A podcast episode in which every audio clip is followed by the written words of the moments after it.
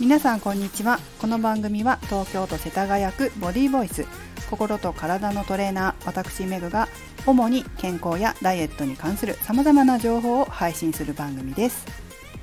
212回目の今日は自分の体に自分で呪いをかける時をお送りします。ここ数日健康の話が続いていますけれどもまあ、ちょっと今日の話もお伝えしておいた方がいいなということだったので健康の話題をチョイスしました。タイトルにありましたように自分の体に自分で呪いをかける。なんかちょっと怖そうなタイトルでしたけれどもとても重要なことなので私自身の経験をもとに話していきたいと思います。何度かこの放送を聞いてくださっている方はご存知の方もたくさんいらっしゃると思うんですけれども私はダイエットとか健康とかトレーニングとかそういった勉強の他に心理学も勉強しています。それはなぜかというと、えー、やはり体を見ていくと心の影響ってとても大きいんですね。それで心理学も勉強した方が皆さんの役に立てるなということで、えー、5年ぐらい前からフラクタル心理学という心理学を勉強しました。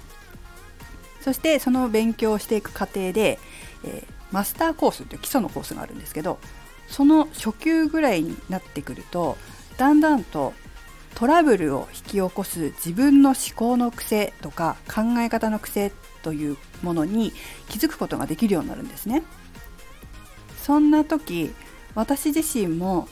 体のことに関して思考の癖があったんだなっていうことに気がつきました。どういうことかというとある日私はトイレに入ってたんですね。でトイレに入ってる時にふと自分のこの思考パターン、まあ、思考の癖に気がついたんです。構ってくれないなら病気になってやる。です。構ってくれないなら病気になってやるって自分の体に本当に自分で呪いをかけてますよね。これは当時私の旦那さんがとても忙しくて、えー、なかなかこう一緒にね時間を作ってえー、何か時間を共有するっていうことができない時期が結構長くあったんです。でそんな時に私が考えていたことだったんですよ。そしてこれがまた無意識になってたみたいで本当にこの思考の癖の勉強をするまで気がつかなかったんです。そしてこれに気づいた時は本当に驚きました。だって私健康の仕事してるんですよそんな健康の仕事をしている私自身でさえこうやって構ってくれないなら病気になってやるなんていう呪いを自分の体にかけてたなんて本当に驚きましたね。どうですか皆さん。思い当たることないですか？と言っても多分これね無意識になってるので自分で気が付くっていうことってほとんどないと思うんですよ。構ってくれないならっていうところが優しくしてくれないならとかみんなが私に注目してくれないならとかそういうふうに置き換わることもあるかと思います。まあ、他の言葉もあるかもしれませんけどもこれちょっと怖いですよね。自分で自分の体に呪いをかけてるんですから。是非皆さんもこんなことを考えてないか普段から自分の思考に注意を向けてチェックしてくださいね。これ気づいただけで変わる方もいらっしゃるかもしれませんがパターン化していて私のようにも思考の癖になってしまっている場合はこのパターンを直すことが大切です。で何で直すかと言いますと誘導瞑想文というものを作ります。それは何度かこの放送でも紹介したことあるんですけれども、えー、この癖を直す文章なんですよ。今現在皆さんが見れるのは、えーと、と YouTube にこのフラクタル心理学を作られた意識先生が、え無料で誘導瞑想文を配信していました。まあ、100個ぐらいかな作られて YouTube で皆さんも無料で見れるのでぜひチェックしていただければと思うんですけれども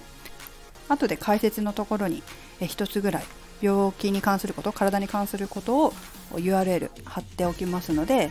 見てみてください。